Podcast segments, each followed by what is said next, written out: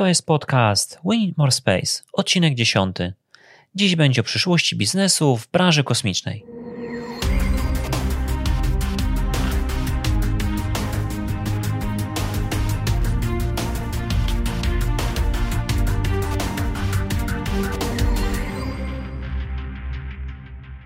Cześć, witaj w Win More Space podcast.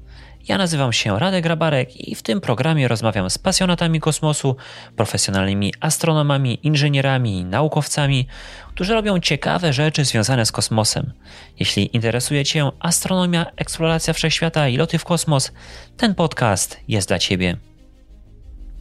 W dziesiątym odcinku wracam do konferencji Space Hub Space 2020, którą miałem przyjemność zorganizować i poprowadzić w Warszawie 25 stycznia 2020 roku. Oto nagranie z panelu dyskusyjnego o przyszłości biznesu w branży kosmicznej, zarejestrowane na tej konferencji wraz z bardzo ciekawymi pytaniami od publiczności. Nagrania z dwóch innych paneli dyskusyjnych możesz posłuchać w odcinku trzecim, to panel o przyszłości eksploracji Księżyca, a w odcinku siódmym o przyszłości eksploracji Marsa. A wracając do biznesu, o czym była mowa podczas tego panelu? Wyobraź sobie, że miałbyś zainwestować swoje pieniądze w startup kosmiczny. To na co byś zwrócił uwagę? W co warto zainwestować? Firmę, która produkuje sprzęt, czy raczej świadczy usługi? Jakie sektory branży kosmicznej będą rozwijały się w ciągu następnych 10, 20, a nawet 50 lat? Dyskusji nie zabrakło śmiałych pomysłów i idei, począwszy od białego wywiadu dzięki danym satelitarnym, a na windach kosmicznych skończywszy.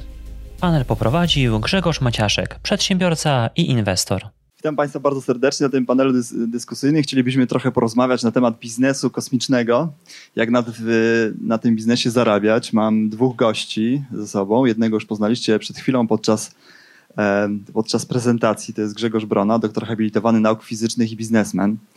E, ty pracowałeś na Wydziale Fizyki Uniwersytetu Warszawskiego, byłeś prezesem Polskiej Agencji Kosmicznej, pracowałeś w Europejskiej Organizacji Badań Jądrowych CERN, jesteś współzałożycielem spółki Cryotech Instruments, jesteś autorem książki Człowiek, istota kosmiczna, jesteś miłośnikiem science fiction, fantastyki naukowej, miłośnikiem... I lubię koty. I lubisz koty. Fantastycznie. Tego nie widziałem z profilu, szukałem na profilach e, social mediowych, tego nie widziałem. Fantastycznie. Jesteś mi bardzo bliski, dlatego że uwielbiam fantastykę, e, a, a, a Star Trek jest jednym z moich ulubionych e, seriali, a już na pewno napęd zarodnikowy, który tam się pojawił. Czy coś jeszcze powinniśmy dodać do twojej biografii? Nie, chyba wystarczy, już wystarczy. mi tak głupio strasznie. E, witam bardzo serdecznie. Mój drugi gość to e, Jarek Chojnacki. E, jesteś project managerem w Krakowskim Parku Technologicznym. Jesteś kierownikiem programu akceleracyjnym Space Up BSA. Wspierasz startupy, generalnie wykorzystujące dane satelitarne i generalnie zajmujące się sektorem kosmicznym. Jesteś organizatorem eventów o tematyce kosmicznej. E, w tym międzynarodowego hackathonu Act in Space. Jesteś członkiem konsorcjum ESABIC Polska. Wspierasz aktywnie startupy i tutaj jesteś mi również bardzo bliski, ponieważ sam na co dzień wspieram startupy. Czy coś jeszcze powinniśmy na twój temat powiedzieć? Znaczy myślę, że już większość... Lubisz koty? Jest... Nie, znaczy moja żona bardzo lubi. E, natomiast pomijając koty, e, jedne co mógłbym dodać jeszcze to ja kocham raczej podróże. Podróże. Im dalej, tym, tym lepiej. Stąd te palmy na twoim profilu. Tak, jasne. E, bardzo dziękuję. Zróbmy szybką ankietę. Kto z Państwa chciałby albo byłby skłonny zainwestować w firmy z branży kosmicznej, albo po prostu w branży kosmiczną? Poproszę o rękę do góry. Super. A kto z Państwa nigdy w życiu nie zainwestuje w branżę kosmiczną? Ręka do góry. A kto z Państwa nigdy na takich spotkaniach nie podnosi ręki? Super. Czyli mamy trochę ludzi, którzy chcieliby zainwestować w tą branżę kosmiczną, w związku z tym jest tutaj rynek. E, oprócz ciebie, Grzegorz, ale spróbujmy o nim porozmawiać. A ja się wytłumaczę, bo ja już zainwestowałem w branżę kosmiczną, Właśnie, teraz dywersyfikuję ryzyko. Spróbujmy to jakoś ogarnąć, czyli spróbujmy ogarnąć trendy, obszary, które w ogóle możemy inwestować w branży kosmicznej, bo jest tutaj, boję się, że panuje trochę taki dość duży miszmasz. To znaczy, Czy to są firmy dotyczące w ogóle sprzętu i satelitów, czy to jest optoelektronika, czy to jest może właśnie wykorzystanie danych satelitarnych. Spróbujmy to jakoś poukładać w jakieś takie większe rzeczy dla wszystkich w miarę zrozumiałe. Może Grzegorz, ciebie zapytam pierwszego. A kto zadaje to pytanie? Czy to zadaje pytanie inwestor, który chce po, Tak, chciałbym, jakbyśmy podeszli w stronę y, inwestycyjnej inwestora, który chciałby zainwestować. Z jednej strony inwestor może to być instytucjonalny, ale też, też prywatny, czyli w jaki sposób w ogóle myśleć o sektorach kosmicznych. No to jest skomplikowane zagadnienie, bo to jest tak naprawdę pytanie o profil tego inwestora. Co i w jakim tempie taki inwestor chce osiągnąć? E, bo jasne jest, że e, branża kosmiczna jest bardzo zróżnicowana, tak jak przed chwilą pokazałem. Można inwestować co, co lata, można inwestować w aplikacje na iPhone'a, które wykorzystają dane satelitarne. A oczywiście te inwestycje wiążą się z e, różnym ewentualnym zyskiem dla takiego inwestora, ale też z różnym czasem oczekiwania i z różnym ryzykiem. Um, dlatego, że jeżeli inwestujemy w coś co lata w kosmosie, no to się nie możemy spodziewać tego, tego zwrotu z inwestycji po roku czy po dwóch latach. Możemy się najprędzej takiego zwrotu z inwestycji spodziewać w ciągu 7-10 lat. E, no, SpaceX w tej chwili przechodzi tak zwany break-even point i zaczyna być powoli e, zyskowną organizacją. Tak? Do tej pory to była organizacja, która może nie tyle przepalała e, pieniądze, ile wysyłała pieniądze w kosmos, dosłownie. Um, więc jeżeli mamy inwestora, który jest w stanie poczekać um, jest w stanie E, uwierzyć w to, że wartość inwestycji nie jest związana z takim bezpośrednim zwrotem z dnia na dzień, tylko raczej z opracowaniem technologii i z opracowaniem pewnych praw własności, chociażby majątkowej, tak, które potem można sprzedać większemu graczowi, no to taki inwestor powinien zainwestować w cięższy biznes związany czy to z rakietami, czy to z systemami kosmicznymi, czy to z systemami satelitarnymi. Z kolei inny typ inwestora, który ma tą, ten horyzont inwestycyjny rzędu trzech lat, a takich w Polsce jest większość w tej chwili, no nie ma wyjścia, tylko musi inwestować w aplikacje, w usługi bazujące na danych satelitarnych, e, czy też w usługi e, telekomunikacyjne. Przy czym znowu to jest też nie taki oczywisty biznes z tego powodu, że nasz rynek jest wciąż bardzo mocno jeszcze płytki. Rynek amerykański jest znacznie głębszy i już te zwroty rzeczywiście następują po trzech latach. Mówiąc o rynku naszym, masz myśl rynek polski czy też rynek europejski? Tu raczej porównujesz Europę versus Ameryka i świat, czy też mówimy też trochę o rynku polskim? Wiesz, to jest tak, że głównym odbiorcą e, usług bazujących na danych satelitarnych to jest, to, to, to jest rynek instytucjonalny. To są rządy poszczególnych państw, to są komis, te komisje to są, to są instytucje, instytuty związane z tymi rządami. Czyli pierwszym, e, pierwszym dostawcą tych danych satelitarnych, pierwszym dostawcą tych przetworzeń danych satelitarnych będą firmy z danego kraju. Jeżeli w Polsce nie będzie tych zamówień na konkretne aplikacje, na konkretne usługi, to bardzo nam się ciężko będzie przebić na rynki nawet europejskie, niemiecki, francuski, amerykański, nie wspominając. Bardzo Ci dziękuję. Jarku, z Twojego punktu widzenia startupu, z którymi masz e, na co dzień do czynienia, które obszary są najlepiej dzisiaj reprezentowane i najsilniej? Znaczy, ja nas, jeżeli chodzi o inwestowanie w sektor kosmiczny, patrzę tak dość szerzej. My tak naprawdę w Krakowskim Parku Technologicznym mamy różne startupy, nie tylko kosmiczne, a ogólnie szeroko pojęte ICT. E, I patrząc na to, co się dzieje na rynku, czyli tak naprawdę w tej chwili jest tendencja do tego, aby łączyć różne sektory z sektorem kosmicznym, próbować znaleźć ten wspólny mianownik. E, I z punktu widzenia inwestora, oprócz tego, co już tutaj e, Grzegorz powiedział dość wyczerpująco, uzupełniłbym tym, że startupy, znaczy nie startupy, tylko szukałbym jako inwestor firm, które są w dużym stopniu połączone z sektorem kosmicznym w taki sposób, żeby to, co powstanie dla kosmosu, zostało zaadoptowane na ziemskie potrzeby. Bo to powoduje, że jeżeli będziemy mieli jakieś rozwiązanie, które już świetnie sprawdziło się w kosmosie, można je przyłożyć na Ziemię. Czyli tak mówimy from space to earth, właśnie z tego względu, że potem ta technologia jest używana w, codziennym życiu na Ziemi. I okazuje się, że jest masowo sprzedawana, co powoduje, że można to świetnie skomercjalizować i docelowo inwestor może na tym dobrze zarobić. E, czy ktoś z Was, takie szybkie pytanie, E, kojarzy jakąś technologię, która wywodzi się z technologii kosmicznych, powiedzmy. Tak, tych technologii jest bardzo dużo. O, mamy koleżankę dobrze w temacie zorientowaną. Tak jest.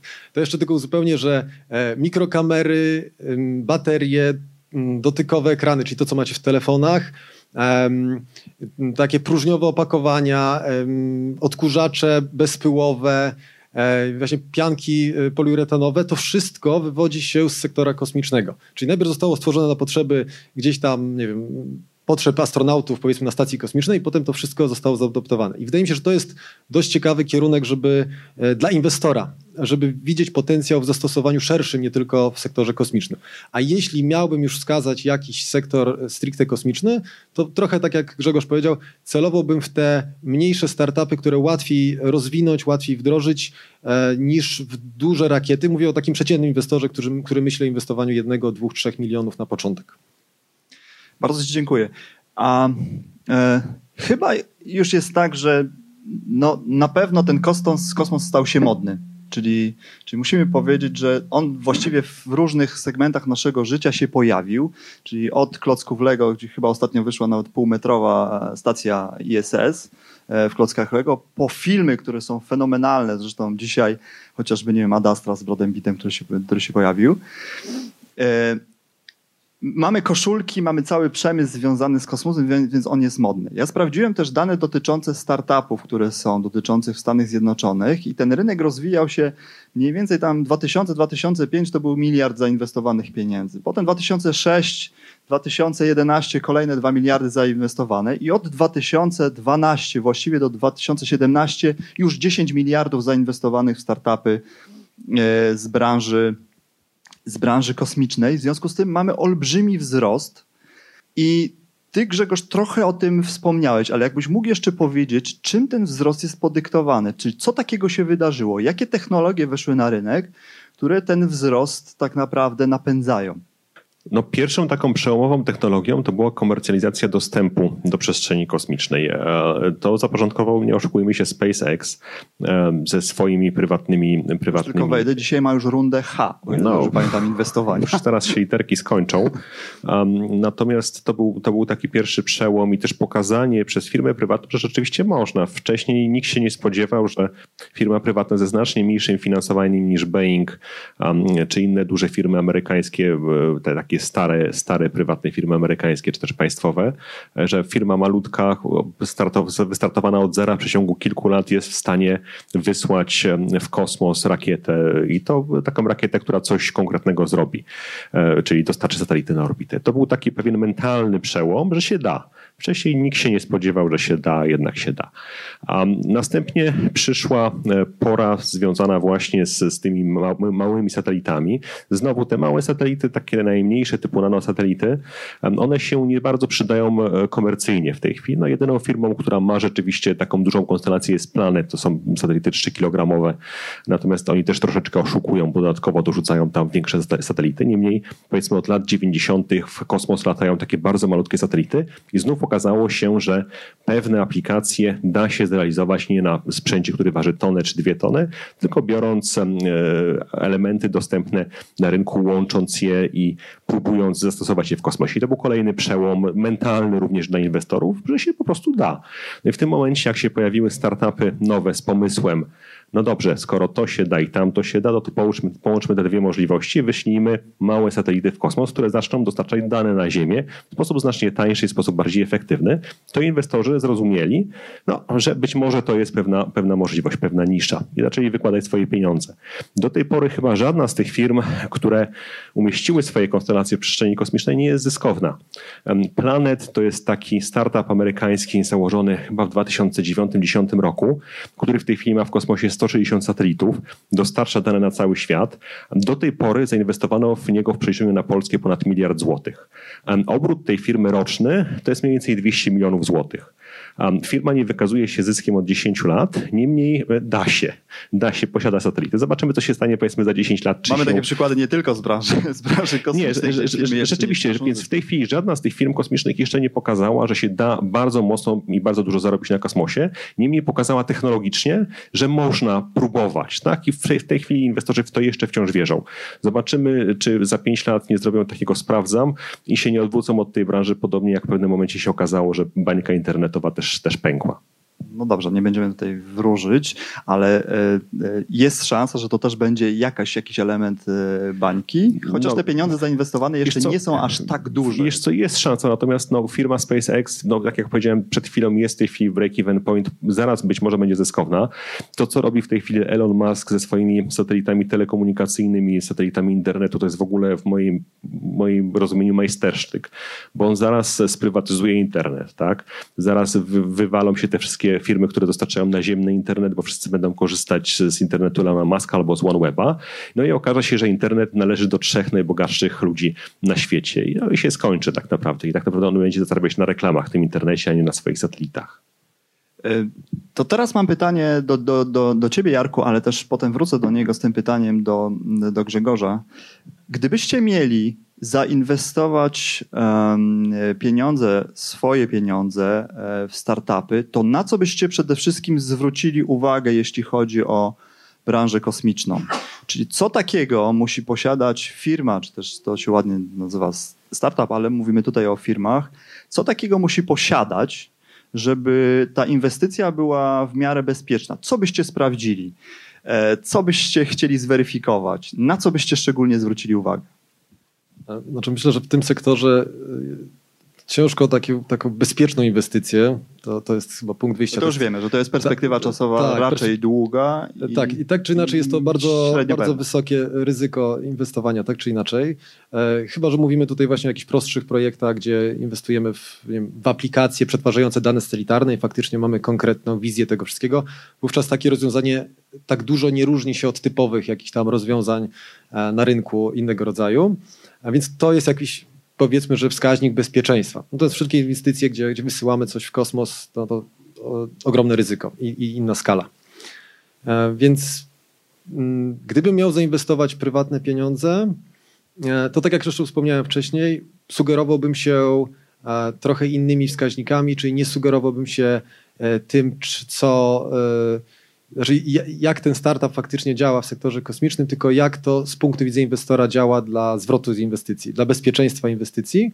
I patrzyłbym tak, jak się patrzy na startupy, z punktu widzenia ludzi, którzy są w tym startupie, bo to głównie oni dowożą ten produkt czy usługę. E, I czy to jest to startup kosmiczny, czy startup jakikolwiek inny, to właśnie ludzie e, decydują o tym, czy coś się powiedzie, czy nie. Czyli w pierwszej kolejności oczywiście weryfikacja samego produktu, usługi na rynku i, i możliwość jego wdrożenia w miarę bezpiecznie, a w drugiej kolejności zespół i ludzie, którzy są z doświadczeniem. To, co dzisiaj tutaj Grzegorz też wspomniał, przykładowo te sukcesy firm, ludzie, którzy osiągnęli sukces tam za pół miliarda, spieniężyli startup dla Google'a, e, zaczynali w NASA i zapewne mieli wieloletnie doświadczenie. I to myślę, że to było dużo, e, znaczy za tym sta, stał sukces tego startupu, E, oczywiście powiązany z dużą ilością szczęścia tak naprawdę. Dziękuję Ci. To samo pytanie do, do Grzegorza. A ja bym popatrzył się na klientów takiego startupu um, i popatrzył się, ilu jest tych klientów i czy to nie są wyimaginowani klienci. Um, dlatego jestem bardzo za inwestycjami w startupy, które się na, zajmują narzędziówką. Co mam na myśli mówiąc narzędziówką? Um, dostarczają pewnych narzędzi dla innych firm sektora kosmicznego, które z tych narzędzi korzystają w ten czy w inny sposób. Stąd wejście w łańcuchy wartości na najniższym troszeczkę poziomie, tak żeby tych klientów było oczywiście więcej na wyższym. Przykładem są tutaj doskonałe firmy, e, które produkują na przykład w Danii um, sun sensory, czyli systemy e, orientacji w przestrzeni kosmicznej po Słońcu, po położeniu Słońca. No i ta firma się zajmuje tylko i wyłącznie produkcją i wymyślaniem tych sun sensorów, a takich firm, które chcą skorzystać z takich systemów jest naprawdę dużo, zaczynając od SpaceXa, który produkuje w tej chwili te kilka tysięcy satelitów. Każdy z takich satelitów będzie wyposażony e, w pięć przynajmniej takich sun sensorów i już ta firma podpisała umowę z Elonem Muskiem na dostawę. Czyli popatrzeć po rynku i popatrzeć patrzeć po tym, komu taka firma może rzeczywiście dostarczyć swój produkt, czy to software'owy, czy to hardware'owy, no i niekoniecznie tworząc dopiero ten rynek, tylko wykorzystując już istniejące szanse. Ty mówiłeś o odbiorcach tego rynku. Czy to jest, y, odbiorcy są głównie w sektorze instytucjonalnym i państwowym, czy też, no właśnie, dużych, dużych organizacji? Odbiorców są trzy rodzaje. Pierwszy odbiorca to są poszczególne państwa i, i rządy tych państw. I tu się bardzo trudno oczywiście przebić, bo no, jasne jest, że każdy rząd jednak będzie w pierwszej kolejności kupować od swoich dostawców z powodu chociażby bezpieczeństwa. Drugim odbiorcą są duże organizacje międzynarodowe, na przykład Europejska Agencja Kosmiczna, czy, czy, czy, czy, czy inne organizacje EUMETSAT związane z przetwarzaniem czy z pozyskiwaniem danych meteorologicznych. No i to są znowu e, wielkie kobylaste organizacje, do których się bardzo trudno wbić, z tego powodu, że oni już mają swoich dostawców od długiego czasu, z którymi nawiązali relacje, których już sprawdzili. No i trzecim obszarem, do którego się najłatwiej wbić w tej chwili, to jest obszar właśnie firm prywatnych. To jest obszar tych, którzy chcą polecieć w kosmos taniej, szybciej i z większą ilością satelitów. To jest obszar firm takich, które chcą szybciej i, skuteczniej przetwarzać dane satelitarne. E, to jest e, obszar ta, te, tego, gdzie możemy zaproponować swoje narzędzia, żeby polepszyć biznes innych. No i to jest pewnie cel dla znacznej ilości polskich firm, które dopiero na tym rynku raczkują. No właśnie, skoro już mówimy o tych polskich firmach, to bliska ciało koszula. Zobacz, zejdźmy trochę na ziemię i zobaczmy, jak to wygląda w Polsce. E, wasze, waszym zdaniem, Jarku, do ciebie pytanie, jak wygląda sektor polskich e, firm, w które można byłoby inwestować, polskich startupów, w które można byłoby inwestować? Czy mógłbyś podać jakieś ciekawe przykłady e, tutaj naszych rodzimych firm? Znaczy, może, może zacznijmy od, ogólnie od rynku polskiego i od firm, które na tym rynku funkcjonują. E, niekoniecznie takich, które, które są zapewne otwarte na inwestowanie, ale na które warto zwrócić uwagę. E, pewnie większość z Was też słyszała o takiej firmie Astronika. Oni ostatnio też e, mocno w zeszłym roku zasłynęli tym, że zbudowali sensor zamieszczony na sondzie marsjańskiej. Ten sensor miał za zadanie wbić się w powierzchnię Marsa i badać temperaturę promieniowania planety. E, oprócz tego też e, tutaj gdzieś mamy chyba też przedstawicieli e, CBK. W tej chwili jest planowana misja na, Mars, na Księżyc, gdzie ma być wysłana kopar, koparka regolitu. No i ta koparka ma za zadanie produkować podobną wodę i tlen właśnie z tego regolitu. Polski projekt, bardzo ciekawy, pewnie nie, raczej nie do zainwestowania w niego i raczej bardziej z punktu widzenia naukowego, ale tutaj pojawia się też ogromna jakby szansa na to, żeby ten obszar, który dopiero gdzieś no właściwie trochę raczkuje, czyli e, to górnictwo e, kosmiczne, e, ono gdzieś zaczęło się rozwijać. I jest szansa, że w Polsce, jeżeli rzeczywiście będziemy szli w tym kierunku, to mając odpowiednie zasoby i, i ludzi, którzy się w tym rozwijają, może to będzie jakiś ciekawy obszar, że Polska zacznie się wybijać w tym obszarze. Czy to nie jest tak, że warto zwracać uwagę na ile te zastosowania, które mamy na przykład nie, w satelitach, sprawdzają się na dzisiaj tutaj na Ziemi? Czyli na przykład mamy spółkę i tak naprawdę sprawdzamy na ile rozwiązania, które ma, są świetnie adaptowalne na przykład dla przemysłu. Um, znaczy, zależy właśnie z jakiej perspektywy patrzymy. Czy to jest na już, czy, czy w dłuższej perspektywie. E, mamy wiele startupów e, właśnie dano, danosatelitarnych, e, które w tej chwili bardzo um, starają się wejść na nasz rynek, zarówno polski, jak i zagraniczny. No i tutaj mamy bardzo duży obszar danych satelitarnych dotyczy przetwarzania informacji o, dla rolnictwa. I to jest ten obszar, który, który jest przetwarzany, jest przez te firmy e, rozwijany. Więc jakby tutaj bym popatrzył też na, na, na te dane satelitarne. Zwłaszcza, że też e, ja o nich tak wspominam troszeczkę przez pryzmat tego, że mamy program akceleracyjny dedykowany tym e, tego typu firmom, bo widzimy, że jest potencjał w, dla młodych firm, które nie muszą dużych pieniędzy inwestować w rozwój startupu, wykorzystując tego typu dane. E, dziękuję. To jeszcze cie, Ciebie, Grzegorz, poproszę. Jak, jak Ty z swojej perspektywy widzisz polski rynek, e, polskie startupy, w co, czy, którym warto się dzisiaj przyglądać? Mm, być może, e, jeżeli ktoś będzie miał takie możliwości inwestycyjne zainwestować, jaki to jest rodzaj startupów, a może i konkretne przykłady? Ja odpowiem na to pytanie, a potem pewnie z, właśnie widzę, tu już ręce się wysuwają w górę. Um, warto by było oddać właśnie głos publiczności. Um, odpowiem na to pytanie w taki sposób, że tak jasne jest, że fajnie jest szukać startupów takich, które potem przekładają to, co opracowały dla przestrzeni kosmicznej na takie użytkowe systemy, nie wiem, dla, dla górnictwa, dla e, naziemnego, dla, dla, nie wiem, dla elektromobility i tak, tak dalej, i tak dalej. Ale my troszeczkę mieszamy w tej chwili e, banany z jabłkami, bo jeżeli ktoś się decyduje na to, żeby zainwestować w sektor kosmiczny, no to niech on inwestuje w ten sektor kosmiczny i niech on inwestuje w firmy, które są w stanie dopracować produkt właśnie dla tego sektora, który będzie o znacznie wyższej marżowości. Jasne jest, że w Polsce jest takie przeświadczenie o tym, że skoro już coś super technologicznego opracujemy, no to potem warto, żeby obniżyć tego jakość i stosować w 25 innych e, miejscach e, w przemyśle. Natomiast no Elon Musk tak nie robi, tak? W niego się inwestuje nie dlatego, że e, te jego rakiety Falcon 9 potem będzie można przerobić na fajerwerki, które będzie można w każdym sklepie sprzedawać, tylko rzeczywiście inwestuje się w te dobre rakiety. Podobnie firmy kosmiczne, które dostarczają, nie wiem, kamer, powinno się inwestować w taki sposób, żeby one wyprodukowały produkt dla rynku kosmicznego, a nie potem próbowały go downgrade'ować i sprzedawać gdzie indziej. Było, oczywiście pojawiła się kwestia tego, że e, te chipy kamer CMOS powstały właśnie w sektorze kosmicznym, a potem trafiły do telefonów komórkowych. Natomiast historia była zupełnie inna. One powstały rzeczywiście, Japończycy je opracowali, Amerykanie je opracowali w ramach prac badawczo-naukowych, a potem otworzyli te patenty i przekazali firmom, które mogły to gdzie indziej wdrażać. To nie było tak, że to te firmy, które opracowały je dla, dla misji marsjańskich, potem je bezpośrednio wdrożyły w, w kamerach e, do, do, komórek. Tak więc no, ja bym też prosił się zastanowić nad tym tak ogólnie, czy przypadkiem to, że próbujemy inwestować w firmy kosmiczne, oszukując się, że te firmy wprowadzą do innych obszarów swoje rozwiązania, to nie jest przypadkiem na szkodę właśnie tych, tego sektora kosmicznego, gdzie rzeczy powinny być rzeczywiście dopracowane w 100% właśnie pod sektor kosmiczny. Czyli jeśli ktoś chce inwestować w sektor kosmiczny, niech patrzy na firmy, które rzeczywiście fokusują się na swoim celu i się próbują nie rozpraszać. Jeśli chodzi o downstream, czyli autorskie dane satelitarne, owszem, to jest fantastyczny obszar do inwestycji, natomiast znowu, no nie, nie oszukujmy się, nie jesteśmy wyjątkiem, tak? A Amerykanie dostrzegli to samo, Francuzi dostrzegli to samo, Wielka Brytania też ma mnóstwo startupów. Jeśli chodzi o rolnictwo, to każdy kraj w tej chwili ma przynajmniej 10 startupów, które się stwarzają dane satelitarne właśnie dla rolnictwa.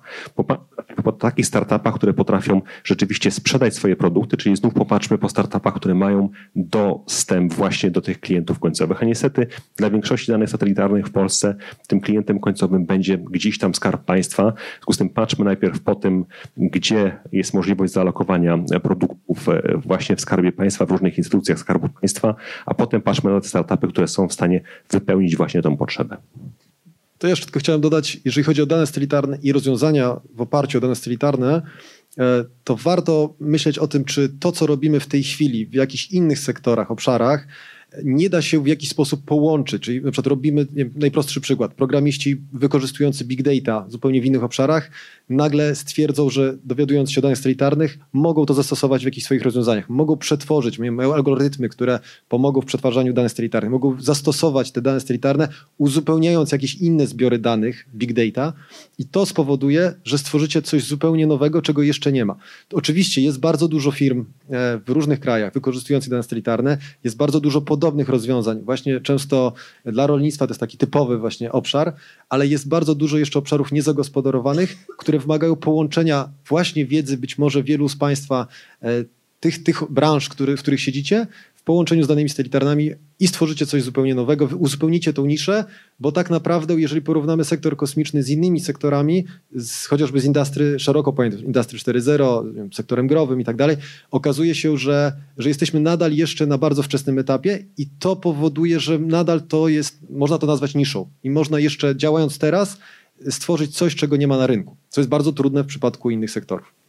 E, dobrze, zaraz oddam e, mikrofon. Jeszcze tylko ostatnie pytanie. Dobrze?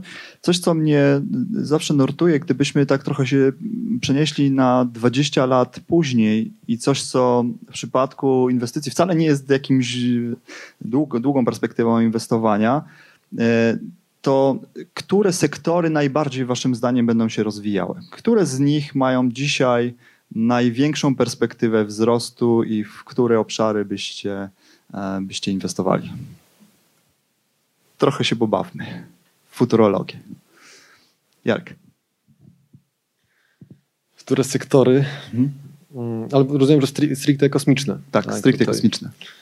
E, znaczy, patrząc na to, co się dzieje już na rynku i wielokrotnie wspominany, wspominany SpaceX, e, no to ewidentnie widać, że, że wszelkie loty w kosmos komercyjne, które spowodują też, te technologie, które spowodują obniżenie kosztów tych lotów, czyli chociażby wielokrotne wykorzystywanie tych samych rakiet, możliwość bezpiecznego dotarcia na tą orbitę. Mm, widziałbym też e, automatyzację e, wszelkich procesów, oczywiście sztuczna inteligencja, machine learning, jakaś opcja, znaczy w ogóle mm, autonomiczne rakiety, które dostarczają chociażby zapotrzebowanie stacji, znaczy uzupełniają zasoby stacji kosmicznej. Loty na orbitę, tak naprawdę tutaj też się pojawia już wielokrotnie, gdzieś przewija temat y, hoteli na orbitach, e, więc tutaj też, też padają te tematy. Próba, być może nawet pojawi się jakaś próba za jakiś czas przekształcenia kosmicznej stacji, międzynarodowej stacji kosmicznej e, w jakiś tam hotel, który, który będzie sobie krążył na orbicie. Um, oczywiście tutaj mówię o takich też troszeczkę właśnie tak jak mówisz, wizjach tego, co, co mogło być. Raczej pewnie też dużo w tych dużo ciężko w te technologie inwestować, tak przeciętnemu, e, nawet funduszowi inwestycyjnemu, e, no ale na pewno pojawi się, znaczy jest szansa na pojawienie się jakichś stacji um, kosmicznych dookoła Księżyca przy eksploracji dalszej kosmosu. Um, inwestowanie we wszelkiego rodzaju komunikację, czyli to, co też już było wspomniane, czyli sieć e, Star, e, Starlink, mm, mhm. to, to też jest ewidentnie przyszłość, dostęp do internetu w dowolnym miejscu na świecie. A na pewno będzie się rozwijać, na pewno powstanie pytanie tylko, co to się przerodzi ostatecznie i jaki będzie miał wpływ na ludzkość. Więc patrzyłbym w te wszystkie takie. To tak naprawdę patrzyłbym w to, co w tej chwili już się dzieje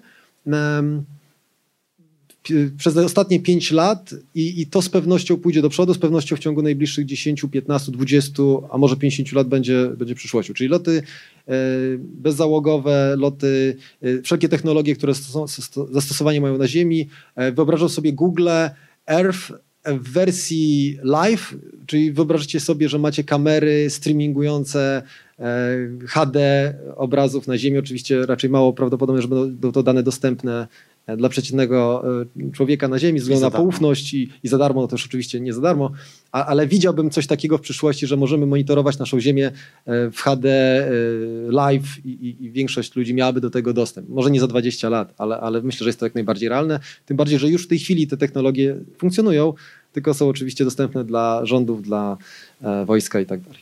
Dziękuję bardzo. Grzegorz?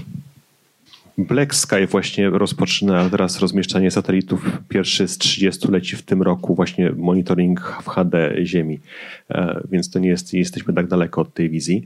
E, to zależy, kiedy musiał mieć zwrot. Jak za 10 lat, to bym inwestował w tej chwili e, w sensorykę i autonomię tego, co się dzieje w kosmosie. Zaraz się okaże, że rzeczywiście satelity muszą wykrywać zagrożenia bardzo szybko i muszą na nie reagować. Pokazywałem to na którymś slajdzie slajdzie wzrost śmieci kosmicznych. Jeżeli chodzi o sensorykę, to znaczy na przykład e, radary, które są w stanie wykryć satelity zbliżające się śmieć kosmiczne, takie projekty zaczynają w tej chwili funkcjonować. Na wczesnym... To się wydaje być olbrzymim obszarem do zagospodarowania e, do, dokładnie. jest... Dokładnie, to, to, to jest Ale. rzeczywiście olbrzymi obszar, pomysłów jest kilka. Um, też taką jedną, jeden podsystem zaczynamy w tej chwili tworzyć. Um, drugim obszarem to są silniki korekcyjne, które pozwalają takiemu satelitowi wykonać unik w przestrzeni kosmicznej lub też e, zmienić orbitę, bo taka potrzeba zachodzi. To też jest w tej chwili olbrzymi obszar, który startuje. Pojawiło się przynajmniej 10 startupów na świecie, które natychmiast dostały zamówienia od tych wielkich konstelacji na dostawę silników, pomimo tego, że te silniki jeszcze nie zostały przetestowane w przestrzeni kosmicznej. Podejmowanie decyzji autonomiczne na pokładzie takiego satelity, podejmowanie decyzji odnośnie tego, jakie dane przesyłać z powrotem na Ziemię, bo tutaj znowu jesteśmy w obszarze tak zwanego wąskiego, wąskiego e, gardła, czy, czy, czy obszaru, gdzie e, mamy, mamy problem, tak? bo nie wszystkie dane z satelitów po prostu da się na Ziemię przesłać, jest ich tyle. W związku z tym cała, cała ta sztuczna inteligencja, która na satelicie jest w stanie podjąć decyzję, to przesyłamy jest kolejny bardzo interesujący obszar. Jeżeli mówimy o perspektywie 20 lat, no to może byśmy rzeczywiście pomyśleli, przynajmniej ja bym pomyślał o jakichś metodach związanych z, ze zdobywaniem zasobów w przestrzeni kosmicznej, czyli robotyka kosmiczna, w jaki sposób dotrzeć do asteroidy, w jaki sposób go przyciągnąć na orbitę okołoziemską i potem wykorzystać, ale znowu nie mówię tutaj o inwestycjach w wielkie firmy, które takimi rzeczami się będą zajmowały, ale firmy, które potrafią dostarczyć jakiś komponent takiej misji, komponenty robotyczne. A jakbym chciał mieć zwrot za 50 lat, to bym pomyślał nad inwestycją w firmę, nie wiem, japońską, czy też ostatnio się chińska pojawiła, które chcą budować windy kosmiczne i testują właśnie technologię pod kątem właśnie A Dwa słowa jakbyś powiedział o górnictwie kosmicznym. Ten temat się pojawia wciągle, pojawi, pojawiło się nawet kilka startupów z tym związanych yy, i zawsze mam takie wrażenie, że rozmawiamy o perspektywie chyba dość odległej. Tak, rozmawiamy o perspektywie dość odległej. Kilka startupów się pojawiło, kilka startupów już upadło w Stanach Zjednoczonych w szczególności i to startupy, które dostały sporo, sporo pieniędzy, bo mówimy tu o dziesiątkach milionów dolarów, a nie o rudzie seed za 200 tysięcy euro. To jest jeszcze wciąż wcześnie, tak? I ja odradzam inwestycje w, w firmy, które rzeczywiście mówią, że sprowadzą urobek na ziemię. Raczej bym szedł w kierunku firm, które dostarczają, czy też dostarczą jakichś narzędzi niewielkich dla przyszłości takiej, takiej eksploracji kosmosu, plus firm, które mówią, że przerobią to, co jest na asteroidach, czy to jest, czy co, co jest na Księżycu, coś użytecznego tamże. Mam startup, który mówi, że jest w stanie przetworzyć regolit księżycowy na tlen, na wodę i, i, na inne substancje potrzebne w przyszłości do eksploracji Księżyca, to czemu nie? Perspektywa jest rzędu 10 lat. Bardzo Ci dziękuję. To przejdźmy trochę do, do pytań. Już nam się pojawiają pierwsze pytania. Dziękuję, dziękuję. Właśnie chciałam zapytać o dwie sprawy. To pan właśnie wspomniał, to pierwsza była y, turystyka kosmiczna, no to, że hotele, tak, a druga sprawa górnictwo, wydobywanie y, substancji, więc właśnie na asteroidach, y, czy to byłyby robotyczne, y, jeśli chodzi o inwestycje robotyczne albo załogowe, albo z kolei na przykład na Księżycu wydobywanie mm, bardzo cennego izotopu, który się nazywa helium-3, który występuje tylko na Księżycu Ziemi i e, jest jedynym tylko w Układzie Słonecznym. Występuje to helium-3, które może być przekształcone na bardzo, bardzo dużą ilość energii, mocy energię, elektryczność dla Ziemi, której potrzeby rosną i to helium-3 mogłoby być wydobywane na Księżycu. Y, I czy, no, czy jakaś firma by w końcu się podjęła wydobywania, y, jakby transportacji tego helium-3 na Ziemię, bo na przykład na Ziemi jest helium-4, ale to jest takie powszechne. Natomiast tam tylko na Księżycu jest to helium, natomiast na innych asteroidach, na przykład w pasie asteroidów, no jest dużo wartościowych y, właśnie z grupy platyny, różnych takich pierwiastków, które w ogóle E, tak, więc chciałam zapytać, czy ktoś by na przykład podjął się wydobywania powiedzmy no, na Księżycu, bo to blisko jest e, tego helium-3 i czy no, jakaś firma by, no, może warto było e, inwestować w to, w tą działalność. Grzegorz, chyba pytanie trochę do ciebie? Dobrze. Helium-3. Jak mi mikrofon nie wysiądzie, to mogę odpowiedzieć. Um, Hel-3 to jest um, izotop helu, który rzeczywiście na Ziemi nie występuje z tego powodu, że ten Hel-3 tak naprawdę pochodzi ze Słońca, pochodzi z wiatru słonecznego, trafia na Księżyc właśnie przeniesiony e, z przestrzeni kosmicznej przez ten wiatr słoneczny, który współtworzy. Na Ziemię też trafia, ale on trafia w wysokie warstwy atmosfery, po czym dość szybko z tej atmosfery znika właśnie z powrotem w przestrzeń kosmiczną, nie osadzając się na powierzchni. Księżyc jest o tyle miły, że nie ma atmosfery, czyli gdzieś tam sobie ten hel ląduje e, w regolicie. I rzeczywiście jest cenny z tego punktu widzenia, że w przyszłości być może uda się opanować w końcu fuzję jądrową i wykorzystać właśnie tenże pierwiastek do, jako paliwo do tej fuzji. Problem jest taki, że póki co udało się wykorzystać fuzję jądrową jedynie w bombach termojądrowych i bo no niestety jest to, jest to proces dość trudny do opanowania takiego i, i przeprowadzenia w warunkach kontrolowanych. No tak czy inaczej prace trwają. W, we Francji powstaje pierwszy taki termojądrowy reaktor próbny w Kardasz, który się nazywa ITER. Na ten reaktor w tej chwili idą grube miliardy euro. To jest chyba w tej chwili największy projekt naukowy oprócz Międzynarodowej Stacji Kosmicznej, który ma przetestować do roku 2035, czy w ogóle jesteśmy w stanie pomyśleć o elektrowni fuzyjnej i to jest tylko próbny reaktor. Pierwszy reaktor jako taki mógłby powstać koło lat 60. bieżącego, bieżącego wieku i byłby to reaktor już rzeczywiście e, wykorzystujący pewnie być może jako paliwo HEL trzeci, czyli mamy jeszcze 40 lat, żeby opanować technologię pozyskiwania tego helu trzeciego. No i jest to zagadnienie na 40 najbliższych lat, czyli znowu jest to zagadnienie nie, nie do inwestycji przez firmy venture teraz, bo te firmy nie liczą na zwrot za 40 lat, tylko za 5 lat tylko, albo za 10 maksymalnie. Jest to obszar inwestycji dużych państw. I te inwestycje rzeczywiście trwają i to, że Stany Zjednoczone czy Chiny powiedziały, że lądują z powrotem na Księżycu, to one nie powiedziały tego tak tylko po to, żeby zrobić sobie sweet focie z własną flagą, ale po to między innymi, żeby mieć dostęp w przyszłości do technologii, czy też do obszaru, gdzie taki hel trzeci, czy inne substancje można wydobywać. I to jest, to jest, to jest temat, który jest w tej chwili oczywiście e, w orbicie zainteresowań rządów, czy jest w orbicie zainteresowań prywatnych firm i inwestorów pewnie Pewnie trochę tak, natomiast wciąż mówimy o tej perspektywie 30-40 lat i firmy prywatne musiałyby poczekać na zwrot z inwestycji mniej więcej pół życia ludzkiego, co nie jest dla większości firm interesujące jeszcze wciąż. Dziękuję. Na temat fuzji termojądrowej pewnie moglibyśmy zrobić spokojnie całą, całą konferencję. To może takie szybkie pytanko.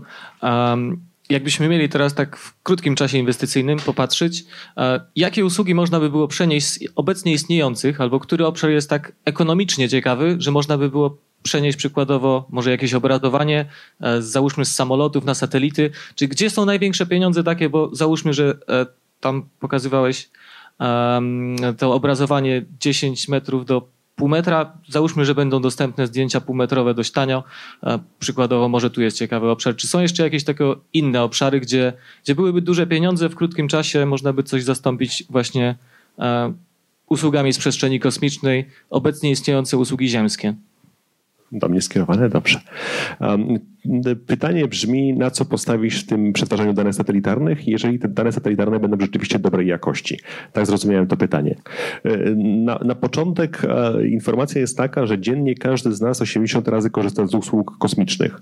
E, Amerykanie przeprowadzili tak, naukowcy amerykańscy przeprowadzili takie badanie, że każdy Amerykanin w ciągu dnia 80 razy korzysta z usług kosmicznych, w ogóle się nie zastanawiając nad tym.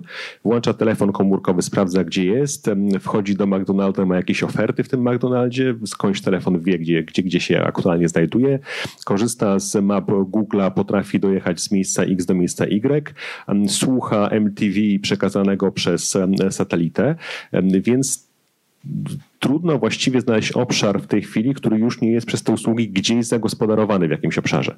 Natomiast myśląc o tym, e, jakie ja widzę naj, naj, największe szanse wykorzystania tych danych nowych satelitarnych w, e, w niedalekiej przyszłości, w perspektywie kilku lat i, i zwrotu z inwestycji, to na pewno interesującym obszarem jest business, business intelligence, e, czyli taki biały wywiad gospodarczy. Jeżeli mamy dostęp do danych rzędu pół metra, potrafimy zlokalizować pewne obiekty na tych danych, e, potrafimy e, napisać algorytmy, które agregują informacje o tych obiektach, to potrafimy naprawdę dużo informacji wyciągnąć na temat rozwoju danych gałęzi przemysłu, na temat rozwoju danych firm. Przykładem jest Walmart. Jest e, w Ameryce taka grupa ludzi, którzy przetwarzają dane satelitarne pod kątem sprawdzenia, ile samochodów parkuje na parkingach Walmarta. No to jest robione po to, żeby ci ludzie mogli napisać prosty algorytm, który teraz e, maczuje ilość samochodów z danymi z giełdy. E, czyli ci ludzie potrafią robić predykcje odnośnie zachowań trendów giełdowych przed informacjami oficjalnymi z danej firmy, ile na przykład sprzedaży było w danym kwartale przeprowadzonej. Dlatego, że bazując na danych odnośnie ilości samochodów, są w stanie tą sprzedaż na bieżąco przewidywać. Inna firma z kolei patrzy na silosy, które mają w sobie ropę naftową. To widać na danych satelitarnych, ile tej ropy naftowej jest w tych silosach. Widać to po tym, że dachy takich silosów albo są obniżane, albo są podwyższane w zależności od ilości ropy naftowej składowanej. To znaczy, że firmy takie są w stanie przewidzieć, ile zasobów ropy naftowej szejkowie posiadają i jak są w stanie w danym momencie na rynek, rynek ropy naftowej e, opanować. I takie informacje są bardzo cenne z punktu widzenia przewidywania trendów.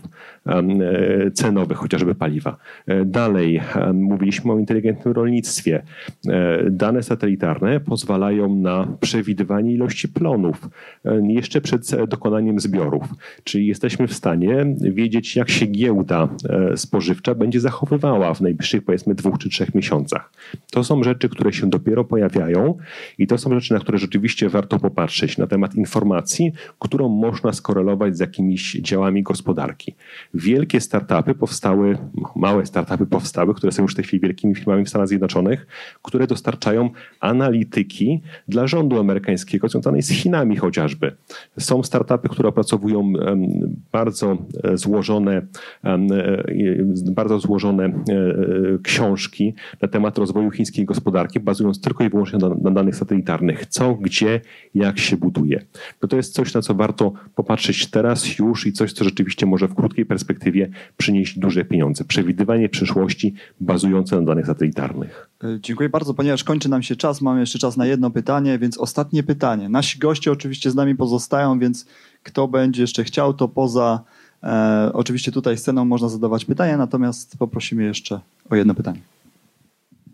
Dzięki za super panel. E, ja mam takie jedno pytanie z tych wszystkich rzeczy, które jakby opowiadaliście, gdzie jest potencjał na zarobienie. E, to mam pytanie o nieoczywiste. Co was w branży kosmicznej, gdzie, że tak powiem, startupy zarabiają, zaskoczyło za ostatnie 5 lat? I co takiego nieoczywistego byście powiedzieli, jakby, że może na, zarobić za następne 5 lat, co komuś wchodzącemu jakby nie, nie, nie przyjdzie na pierwszą myśl? Znaczy, no coś tak nieoczywistego. To nie jest takie oczywiste pytanie, ponieważ ja, tak jak już wspominałem tutaj, yy, głównie poruszam się w sektorze, y, w tym obszarze danych satelitarnych, więc z pewnością ja bym upatrywał, tak jak już też mówiłem, łączenia tych danych satelitarnych z innymi obszarami. To tutaj coś, co jest y, nie tak oczywiste w tym momencie, bo wielu z was jest kreatywnych, e, szuka, jest taki w ogóle, nie wiem, czy kiedyś się spotkaliście, jest taki wykres, raczej wykres, taki rysunek, gdzie pokazuje w jaki sposób można pobudzić kreatywność. I kreatywność pobudza się na trzy sposoby, albo e, kopiuje się, albo się przekształca, albo się łączy. No i chodzi o to, że ten, ten element łączenia dotychczasowych waszych możliwości wiedzy powoduje, że tworzycie coś zupełnie nowego i atrakcyjnego. No i tak jak z każdym startupem, ciężko jest mm, tak w 100% przewidzieć i powiedzieć, w którym kierunku powinniście się rozwijać, e, bo każdy z was ma inną wiedzę, inną, na innym poziomie kreatywności myślicie. I potem się okazuje, że, że coś, co, co w waszej głowie siedzi i w czym się poruszacie, e, efektem jest e, jakiś super startup za 5 lat, który przynosi mm, bardzo fajne efekty. E, u nas w ogóle też w inkubatorze mamy świetne przykłady, co prawda z innych branż, ale powiązanych trochę z sektorem kosmicznym, bo wykorzystujących dane, dane GPS, czyli no tak, GPS, E, I to powoduje, że e, są startupy, które zaczynały w dwie, trzy osoby e, z pomysłami, które tak naprawdę, w które nikt na początku nie chciał zainwestować. Żaden fundusz inwestycyjny oczywiście na bardzo wczesnym etapie nie wchodzi, potem był etap późniejszy i też nie było chętnych na zainwestowanie. Na początku było to dwóch, trzech kolegów, którzy gdzieś próbowali swoich sił, próbowali w hackatonach. Pewnie słyszeliście o czymś takim jak Startup Weekend, czyli pobudzanie swojej kreatywności do tworzenia swoich startupów i pomysłów. E, I oni od takiego pomysłu zaczęli. E, w ciągu roku, na początku nie mieli w ogóle jakby mm, wzrostu, stworzyli aplikację, która wyglądała jak takie typowe MVP, bazujące na danych satelitarnych, e, na lokalizacji różnych obiektów. I okazało się, że po roku czasu coś zaczyna chwytać. Cały czas to wygląda jak bardzo prosty MVP, a ludzie zaczynają z tego korzystać, potem zaczynają za to płacić. I okazuje się, że e, właściwie to powstała taka gra, która po dwóch latach zaczyna przynosić ogromne pieniądze. E, I firma, która po dwóch latach ma nadal e, aplikację MVP, zarabia milion dolarów miesięcznie. A zdradzę wam, co to jest. To jest firma z sektora growego, Reality Games, mieszcząca się w Krakowskim Parku Technologicznym i firma, która zaczynając właśnie od zupełnie innych technologii, pomysłów, doszła do, do ogromnego sukcesu. W tej chwili mają 70 pracowników, zaczynali od e, dwóch, trzech. E, zupełnie nikt się nie spodziewał tego sukcesu. Znaczy, no zakładam, że oni się spodziewali. Natomiast jest to nieprzewidywalne. I wracając tutaj do tych pytań, jak, jaki sektor, co, co wybrać, żeby odniosło sukces za 5 lat, no jest to bardzo trudne, bo możemy tu wskazać oczywiście pewne sektory, pomysły, e, ale nigdy do końca nie wiemy, co odniesie ten finalny sukces i, i przyniesie efekt. Na pewno warto myśleć o inwestycji e, z funduszy inwestycyjnych w odpowiednim momencie, bo to one pobudzają do wzrostów e, i do ekspansji ale to, co się wydarzy w pierwszych dwóch latach startupu, e, to w dużej mierze zależy tak naprawdę od Was i od tego, w czym jesteście dobrzy. Bardzo dziękuję. To oczywiście ta e, nasza dyskusja zawierała lokowanie produktu. Ba bardzo dziękuję naszym gościom. E, olbrzymie brawa dla nich. Jeśli spodobał Ci się ten odcinek, to mam nadzieję, że zasubskrybujesz ten podcast. Jeśli słuchasz go na urządzeniu z rogiem nadgryzionego jabłka, oceń go proszę w Apple Podcasts i napisz krótką recenzję. Z góry ogromne dzięki. Win More Space Podcast jest programem tworzonym przez pasjonata dla innych pasjonatów i mam nadzieję, że mogą na Ciebie liczyć w rozprzestrzenianiu tej pasji i dobrej energii na innych. Powiedz o nim koledze, koleżance, udostępnij ze Spotify na Insta Stories i otaguj użytkownika radek.space. Dzięki. Do usłyszenia w następnym odcinku. Cześć!